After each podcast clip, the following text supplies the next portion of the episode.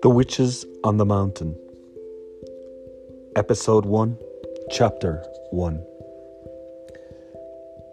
The morning brought with it a great frost, unlike the City of London had experienced in many, many years. A black cab swerved its way through the morning traffic out towards West London as it headed for Heathrow Airport. The cab driver curiously watched from his rearview mirror the movements of this mysterious passenger as she seemed lost in thought. She was intriguing, no doubt, to his senses. Her blonde hair rested on her red coat, raindrops visible on its shoulders. She smiled, aware of his curiosity. In her hand, she held a card she had pulled from an old worn tarot deck. She placed the first card on the seat next to her. She proceeded with two more cards and placed them side by side next to the first card. She then reshuffled them curiously and lay a white cloth on her knees. Then she looked to the driver ID certificate that was to her right. She smiled, knowing she had the right person she had been seeking for a while. Paul, she softly spoke, yet it caught him unaware. He was startled. His hands jumped to control a steering wheel that was stalled in traffic on a motorway going nowhere on a cold Monday morning. He replied to her, Yes, ma'am, his mind scrambling to figure out how she knew his name, almost forgetting his company's policy of visible identity tags. She was not an imposing figure. She was gentle soft. She almost giggled to his response. Can I read you your future? she politely asked. He replied, Yes, darling. Of course, why not? He chuckled. We'll probably be having to sit here for a while anyway. They both chuckled. Hers was a soft voice, a beautiful soft voice. She informed him she was American and possibly strange. Again, they laughed. She handed Paul the deck she had in her hands, her cold blue hands from the morning frost. Paul took the pack, shuffled it, and returned to the mysterious woman. She pulled from the deck three cards, placing each on the white cloth she draped across her elegant knees. Chapter 2 She pulled the first card, turned it towards him. It had the most beautiful mountain his eyes had ever, ever seen. She informed him of this place. To the west, she said, that one day be the gathering place of the gifted. She told him they would come from many places the empaths, the mediums, those that made the potions, the great witches. Paul was not nervous around such conversations, nor was he afraid. Since childhood, he watched his grand tell fortunes in sidewalks or marketplaces from Camden to Hounslow to Ealing. He knew of the gifted. He saw it in his mother's eyes as the light left her cancer ridden body as he wept, a young boy by her side in a cold, cold, dark, hospitable room. But this was so strange, he thought, as the traffic moved slowly in unison. Why now would he be faced with such an experience? She pulled a second card. Almost seductively, she stared at him before its reveal. They both looked. It was a card that had a great fire, a great white house in a blaze, a red hat tattered on a dusty man's head. He seemed a cold, cold figure.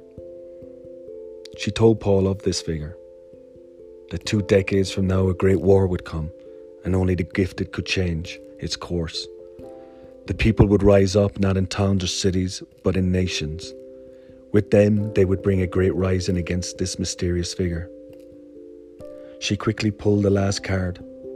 It showed a lone figure. She told Paul that not even the great witches knew who this figure was.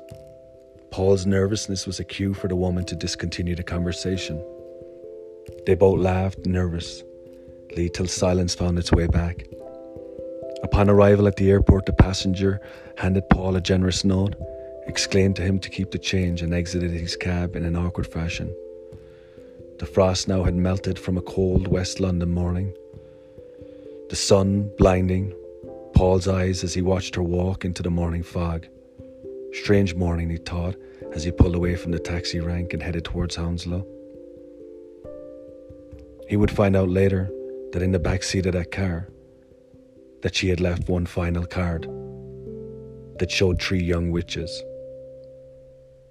When he found that card, Paul nervously laughed, put it in his wallet, and never thought about that day again. Chapter 3 The night was cold, the stars were much more magical than ever. The young girl sat in the hot New Mexico desert night. She saw the beautiful soul of Earth dance. She knew her ancestors watched her from above. As she bundled sage, her feet dirty from the desert floor she played on. She heard a noise from a trailer that could not be mistaken for anything else but the horrific echoes of pain coming from her wounded and bruised mother. The child felt the touch of an old, frail hand. That old hand, its voice whispered, Come away, child, for your ears do not need to hear such sorrow. They both looked towards the great mountains, of Colorado. The old lady held the child's hand and spoke to her. One day, child, you will be older, and those the gifted will be called upon. They will seek your gifts. You will teach the sick, the young, those in transition. You will walk on the final day on the great mountain, and this will be your calling. The noise you hear tonight, child, is the noise of darkness, but you shall be both. They will seek your gifts on the final day, both your light and both your dark. The child looked to the old lady and asked, What is the last day? Her reply was haunting. Dear child, a great flu will arrive, and when it leaves, a great war will come. They will call this the day of reckoning. It is when the gifted will rise, dear child. It will be you at their side. That night in the desert, that young child lay awake and watched the great stars, thinking of the words spoken. She, clo- she closed her eyes softly. Years later, she would think about that night. Even though time had made her soul cold, she had lost any interest in any superficial things, she would often think about it. Her life now was a small diner in Colorado Springs that looked towards the great mountain. Every night when she would close the doors, she would think of her grandmother as that great mountain sat in front of her. Little would she know that that mountain would hold a great story for her and the gifted.